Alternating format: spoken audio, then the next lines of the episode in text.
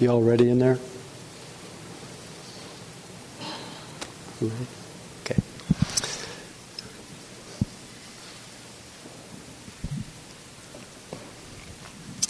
Many uh, think of the Dharma um, as the teachings, and there, there are, as most of you know, there are many, many, many teachings.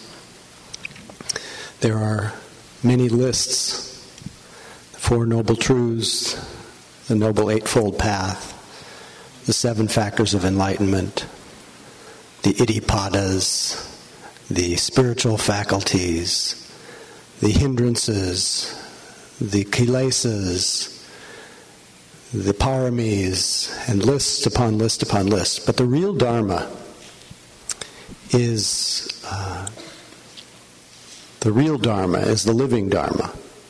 It's the, it's the one you're experiencing right here. And the real Dharma, if we open to what we're experiencing right here, the real Dharma is, I don't know. I don't know. We all, if we were really in touch with the real Dharma, no matter how many teachings we've heard, if we're in touch with the real Dharma, we all come empty-handed. So I thought I would talk about that a little bit. And then, since I came empty-handed tonight, I would also like to hear from you uh, at some point in the evening to find out if you have any questions, uh, any descriptions, what's happening in your practice, what's happening, what is, what you're noticing. Uh, you can describe what you experienced recently, or you can ex- you can describe what you're actually experiencing in real time here tonight. And perhaps we can all just live together for a change in the real Dharma with the real knowledge that we don't know, that we're empty-handed. What do I mean by that, don't know? Do we have any idea what will happen next? Simple question. We have ideas about what will happen next, but we really don't know. That's the truth of our existence, uncertainty, uh, not knowing. This is the central teaching, in the, especially in the Korean Zen tradition. Some of you may have heard of the Zen master uh, Sansanim. He was a, a Korean monk who came to America, was sent by his teacher, and to set up, uh, to form a Sangha. And he, teacher sent him to Providence, Rhode Island. And in order to uh, just get to know the community and make a living, and he went to work uh, fixing or fixing washing machines in a in a um, laundromat. And he went in his robes, and people started coming to uh, notice this strange-looking guy. And pretty soon they were interested in what he represented, what he had to say, and then they got him an apartment, and pretty soon he had people. Now he has centers all over the world, all started in the laundromat. Don't know. His central teaching was uh, to keep, the recommendation to keep, to develop a passion for what he calls don't know mind. He would say, who are you? You think you know, you don't know. Keep don't know mind. And then, as all good Zen masters do, he'd hit you. You know, don't know, don't know. And this is really, um, this is central to our practice. And it seems the the beings who are most attuned to nature, most attuned to the the rhythms of, of nature, to uh, th- this don't know doesn't mean that we're not keenly aware, vigilant, attentive.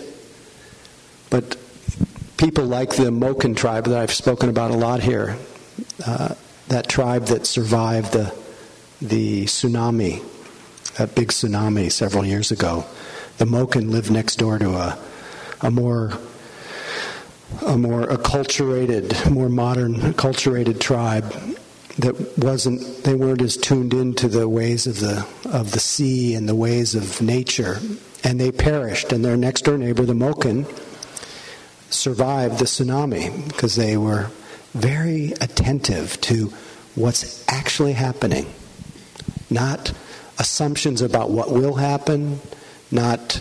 Um, in fact, in their vocabulary, they had no word for when. No word for want, and no word for when. So they, they tend to live outside of time, where their mind wasn't obsessed as we are with what's next. So this don't know doesn't mean that you're not keenly attuned to what's actually happening. In fact, this weekend I uh, I realized that we are, have a tremendous kinship as lovers of mindfulness. We have a tremendous kinship with the uh, with the animal world, those who live in the wild. I was fortunate enough to be invited to a slideshow by a South African man who works as an animal tracker in the bush of Zambia. And his it has become his spiritual practice to, uh, it's become the source of his spiritual nourishment to live among the, the, the wilds with the different, um, with the lions and all the cats and the birds and the, all the different predators, those eating and those being eaten, and his... And the way he described, after living with these animals now for the last many, many, many years, is that their uh, their secret is this incredible vigilance, this incredible attention, not to how things can turn out, but to exactly who's there, who in real time you need to be afraid of, who you need to communicate with, where is your territory? What's the weather? What's the situation? Very immediate. That kind of knowing is, um, it's it's not as though not knowing is a, it's not blindness, it's not obliviousness, it's not being checked out. It's being, it's knowing what you can know, but not assuming uh, what you don't know. And our biggest issue is that we tend to assume that we know what will happen. As you all have heard the, some of the famous Yogi Berra sutras, teachings, one in particular, he said, it's not what you don't know that gets you into trouble. It's what you know for sure that just ain't so. So we have to keep don't know mind, appreciate that we don't know. From Pablo Neruda, what we know comes to so little. What we presume is so much. What we learn so laborious. We can only ask questions and die. Better save all our pride for the city of the dead and the day of the carrion. There, when the wind shifts through the hollows of your skull, it will show, show you all manner of enigmatic, enigmatical things, whispering truths in the void where your ears used to be. Keep don't know mind. So this is a reminder that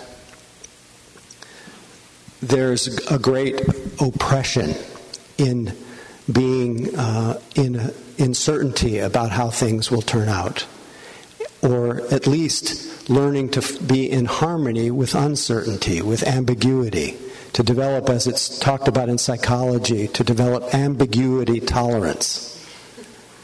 And those who can't develop ambiguity tolerance tend to cling very tightly to uh, how it should be, could be, will be, and we live then in a in a state of great fear.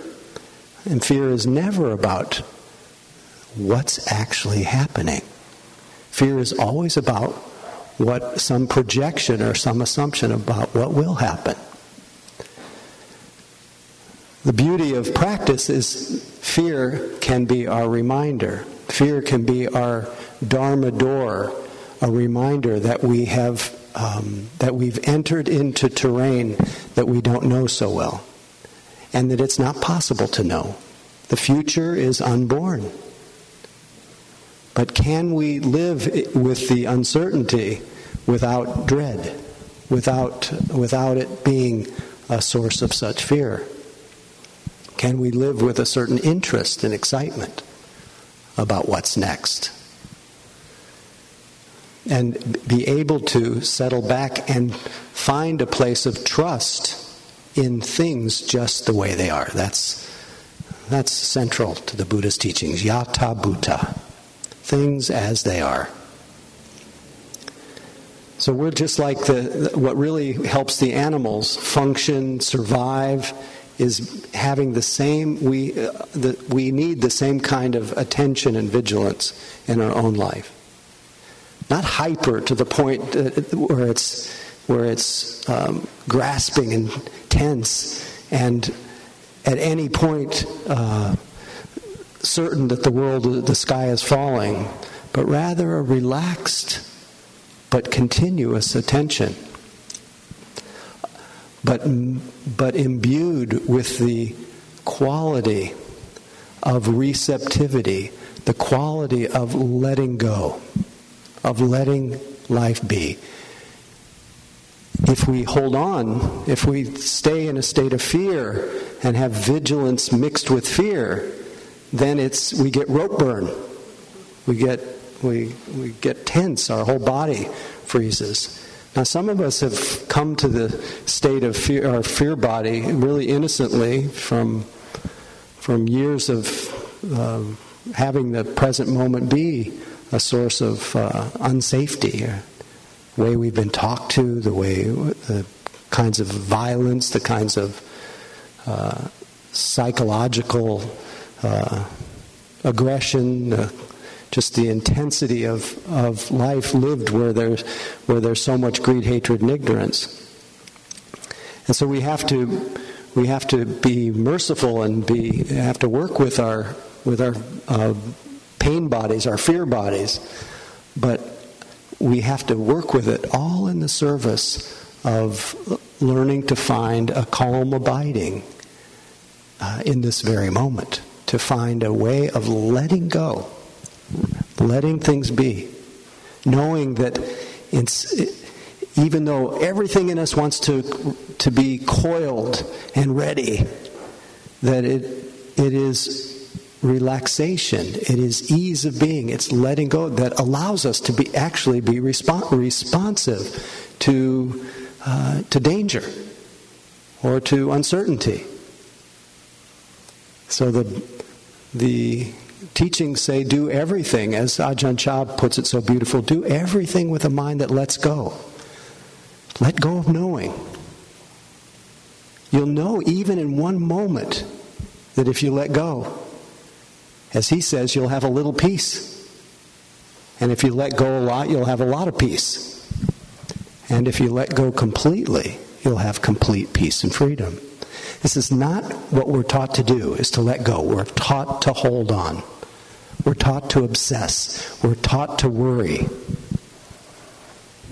As Hafiz put it, now that all your worry has proved to be such an unlucrative business, why not find a better job?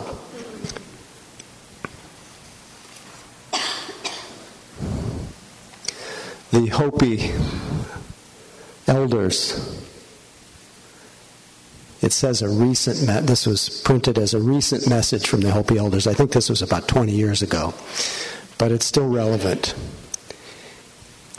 I'll read the whole thing, even though there are certain parts that are maybe more relevant to our conversation. Quote, "You have been telling the people that this is the eleventh hour. Now you must go back and tell the people that this is the hour. And there are things to be considered. Where are you living? What are your relationships? What are you doing? Are you in right relation?" This whole conversation is about right relation to life. What, where is your water? Know your garden. It is time to speak your truth. Create your community. Be good to each other, and do not look outside yourself for the leader. This could be a good time. There is a river flowing now very fast. It is so great and swift that there are those who will be afraid. They will try to hold on to the shore. They will feel that they are being torn apart and they will suffer greatly. No, the river has its destination. The elders say we must let go of the shore, push off into the middle of the river, keep our eyes open and our heads above the water. See who is in there with you and celebrate. At this time in history, we are to take nothing personally, least of all ourselves. For the moment that we do, our spiritual growth and journey comes to a halt. The time of the lone wolf is over. Gather yourselves. Banish the word struggle from your attitude and your vocabulary. Do this right now. All that we do now must be done in a sacred manner and in celebration. We are the ones that we've been waiting for. So you get the spirit of letting go. I know I've read this a hundred times here, but it seems relevant tonight. Kind of holding on to knowing, holding on to views and opinions, assumptions about how things are. It causes pain. So Ajahn Sumedho suggests that um, that the practice of letting go is very effective for minds obsessed by compulsive thinking. You simplify your meditation practice down to just two words, letting go. Rather than try to develop this practice and develop that and achieve this and go into that and understand this and read the sutras, study Abhidharma, learn Pali and Sanskrit, the Madhyamaka, the Prajnaparamita, get ordinations in the Hinayana, the Mahayana, the Vajrayana, as my friend Wes adds, the Hahayana, write books and become a world-renowned authority on Buddhism, instead of becoming the world's expert on Buddhism and being invited to great international Buddhist conferences, just let go, let go, let go. I did nothing but this for about two years. Every time I tried to understand or figure things out, I'd say, let go, let go, until the desire would fade out. So I'm making it very simple for you, to save you from getting caught in incredible amounts of suffering. There's nothing more sorrowful than having to attend international Buddhist conferences. Some of you might have the desire to become the Buddha of the age, Maitreya, radiating love throughout the world, but instead, I suggest just being an earthworm. Letting go of the desire to radiate love throughout the world. Just be an earthworm who knows, on, knows only two words. Let go, let go, let go. You see, ours is the lesser vehicle, the Hinayana. So we have only these simple, poverty-stricken practices. The Hinayana is the pejorative uh, Uh, word used to describe the Theravada Buddhist tradition, the tradition of southern, the southern Buddhists, the Sri Lanka, um, Thailand, Cambodia, the Theravada countries.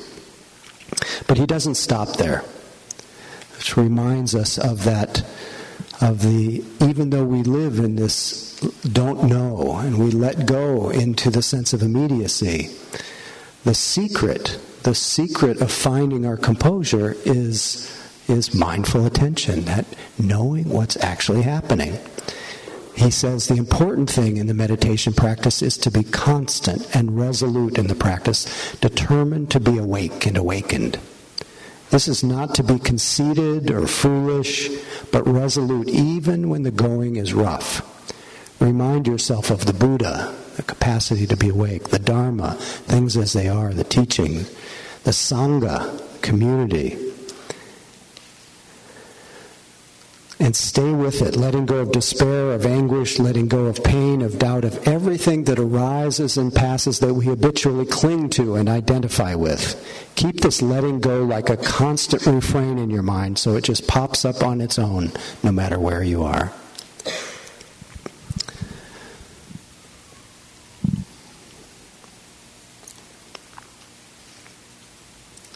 So this is asking us to live as in what Ajahn Buddhadasa calls voidness, openness, emptiness.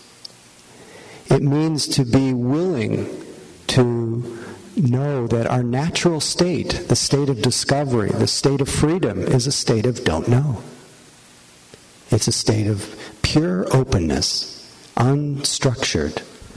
As Nisargadatta puts it, real happiness is expressed negatively as, there's nothing wrong with me, I have nothing to worry about. After all, the ultimate purpose of all practice is to reach a point where this conviction, instead of being only verbal, is based on actual, ever-present experience.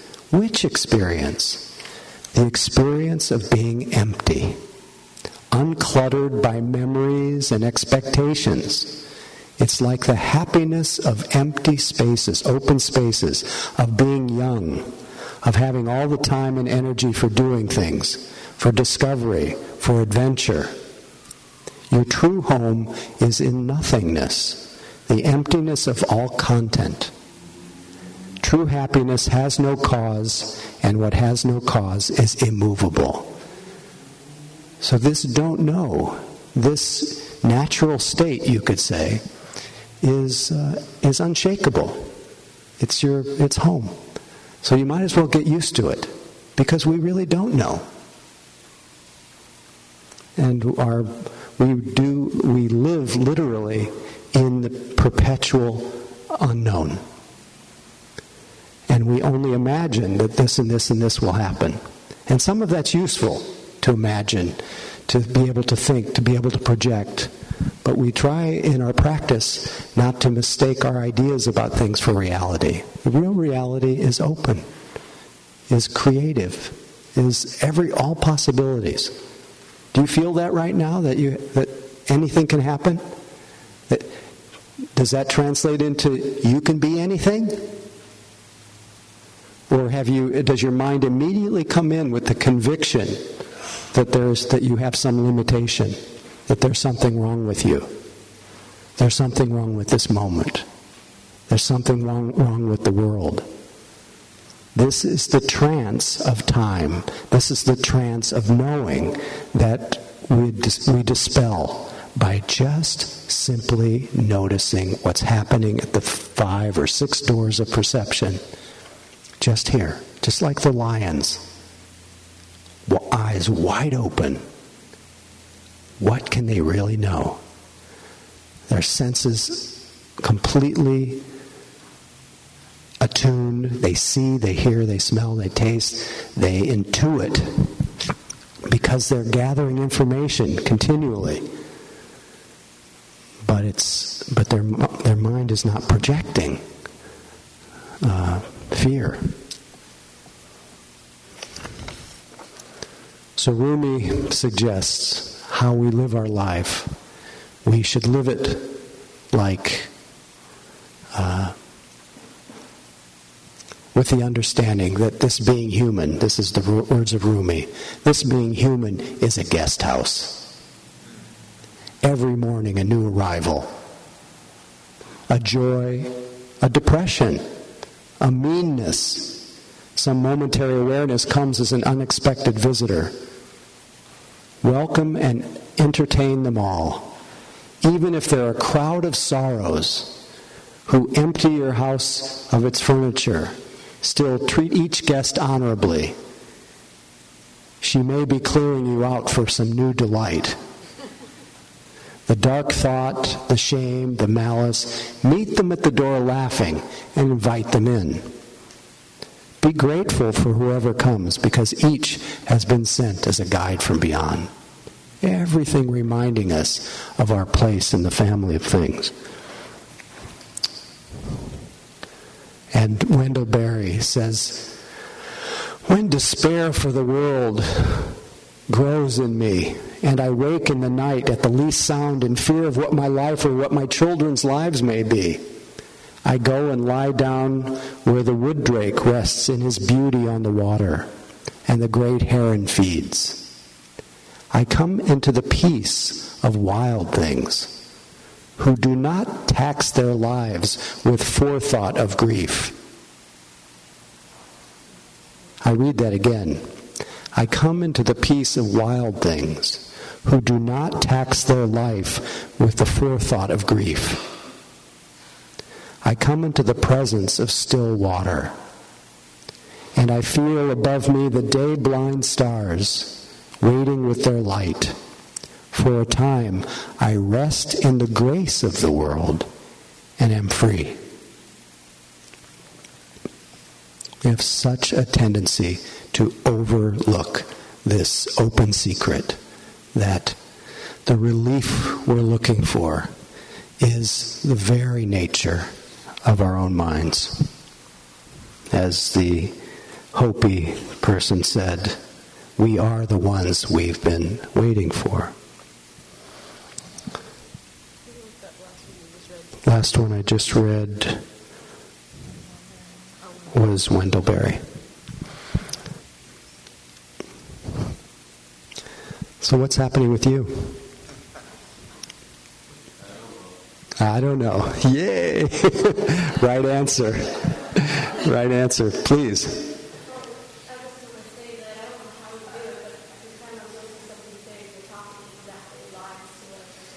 So uh, magically, my topic aligns with exactly what you're going through. Oh, Eckhart Tolle, but...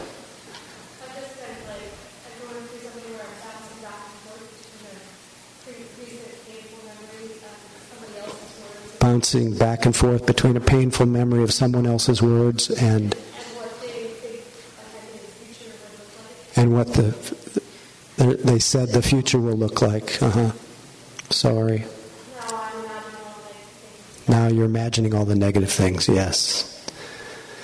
So that's why we have to really, as a balance to our mind's fertile uh, capacity to project the imagined future, and often make a case against how things will turn out. Because of that, we need the balance of that sense of immediacy. And just keep asking ourselves, what's really happening here? And unless you can, unless you can find whatever it is on present evidence, I mean really present, then it's really of the mind. It's imaginary. Again, it's wonderful that we can imagine, that we can think about what's going on in different parts of the world. We don't want to abandon that capacity, but at the same time, we don't want to miss that you're sitting here tonight. And I'm sitting here tonight. We're sitting here together, and we're lucky, I think. Like the uh, haiku someone wrote during a retreat at Spirit Rock. Walking meditation, five deer, watching five walkers, watching five deer. Great. I'll read it again. Walking meditation. Five deer, watching five walkers, watching five deer. One person sitting with a hundred others. You know, each of us is sitting with a hundred others. Talking, sitting, hearing, feeling. Probably many, all of us feeling something different. Can we just experience that without embellishing it with great meaning? And if we're embellishing it with great meaning, noticing that too. Wow, my mind is really building a mountain about this tonight. Okay, that's what that's like. Don't know mind. Don't know. Now, it didn't hurt any to release the future. for a few moments. It doesn't hurt. Your life didn't come crumbling down when you forgot your identity for a few moments. When you forgot your plans, it doesn't hurt. In fact, you'll probably attend to everything you need to very much better. And you can feel free to pick up your identity again if you need it. You don't really need it, though. You can just be open. You think I'm busy here with thinking about my identity? Just talking and seeing, hanging out. It's not that complicated.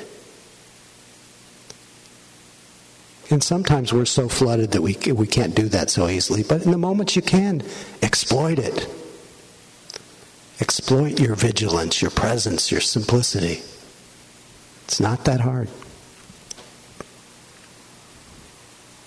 I'm reminding myself, my daughter does this so naturally, you know, eight and a half. She doesn't even know what day it is. Still, she's drawing right up until one minute before she has to go out the door for school. She goes, oh, am I, do I have a school day today? It seems to work. It may not work when she has a job, but... But I, but we can all learn about the moments that we can be just like her.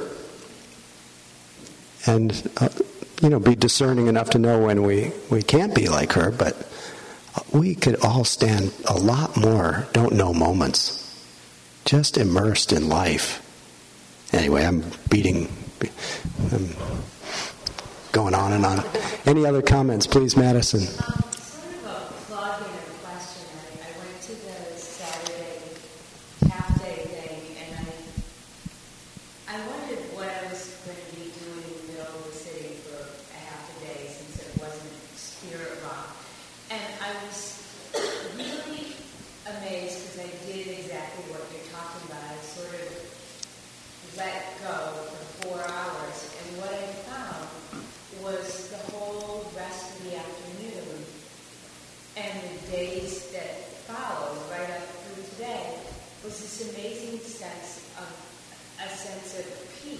There was room. I still don't get it, because when I think about it logically, it seems like I didn't do anything. And and I'd love to have you maybe comment comment on that. But it was um, it was great. I mean, I really noticed the reward. Because every time I think about the time I spend in meditation, I think I really should be doing something else. Yes, I think you said everything that. Often we think that when we're meditating we should be doing something else, but if you really give yourself those moments of simple presence, it it actually creates space in our mind, and our life can, even even though we have all kinds of, as I know you do, all kinds of challenges, it can feel like there's room. There's room to breathe, like you can still be happy, even even when things are completely uncertain and up in the air. And I had also had the same experience. Uh, I thought it was a really joyous event. So next time, at the end of this month, everybody's got to come. It's so fun to sit four hours, sit and walk. Here's a note that I got after Saturday. I want to thank you for the half-day retreat on Saturday from Chris. I, was, I don't want to out the person who said it, but her name's Chris. I hadn't really thought about what I would be, what it would be like to do a retreat in San Francisco before. It was very powerful to participate in a retreat close to home. It reminded me that the practices of mindfulness and meditation need not be tied only to Spirit Rock. I can have the experience here. I enjoyed doing walking meditation in the same space that passers-by were walking to their destinations. I love that the guy knocked on the window, helping us think about him and our response to his behavior in a new way. These were the very reasons I live in San Francisco. The more I can meditate in the midst of the city, the more compatible the practice becomes with urban life. I feel like this retreat helped me integrate the practice more fully into my life here. Thanks so much for putting it together.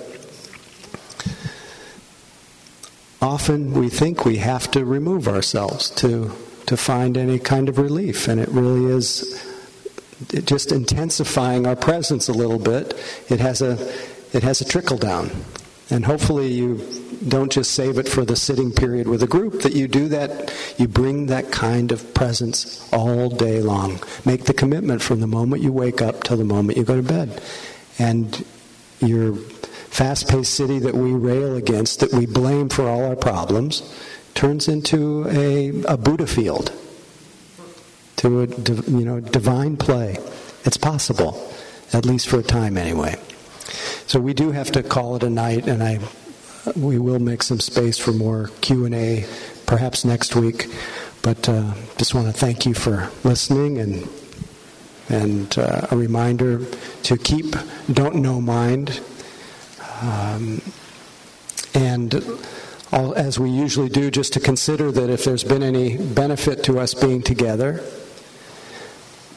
that um, that we um, that we share those benefits, we share those blessings, remembering that we we live interdependently with everything and everyone, and so we we can just accentuate the appreciation that our practice does have an imp- impact, can have an impact, and we wish that our practice uh, helps uh, all beings be happier, more peaceful, feel more safe, protected, healthy, strong, and that all beings, by virtue of our practice, can have more ease in their hearts and a sense of well-being. And our, and to dedicate our practice today and every day to the welfare and benefit of others, not just for ourselves. May all beings be free, and may all beings cultivate don't-know-mind and develop serenity and equanimity for things uh, that we don't know. May all beings be happy.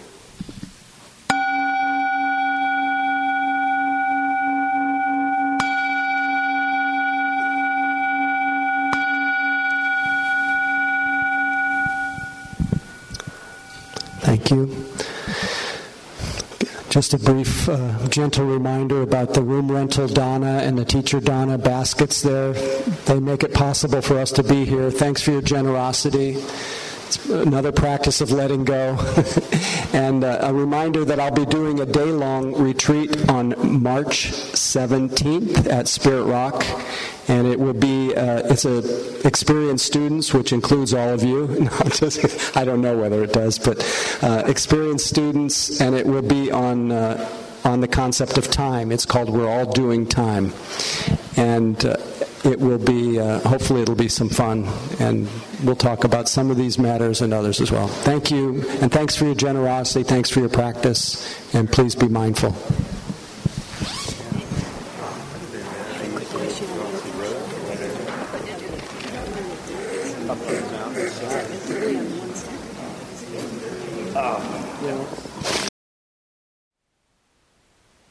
Thank you for listening. To learn how you can support the teachers and Dharma Seed, please visit dharmaseed dot org slash donate.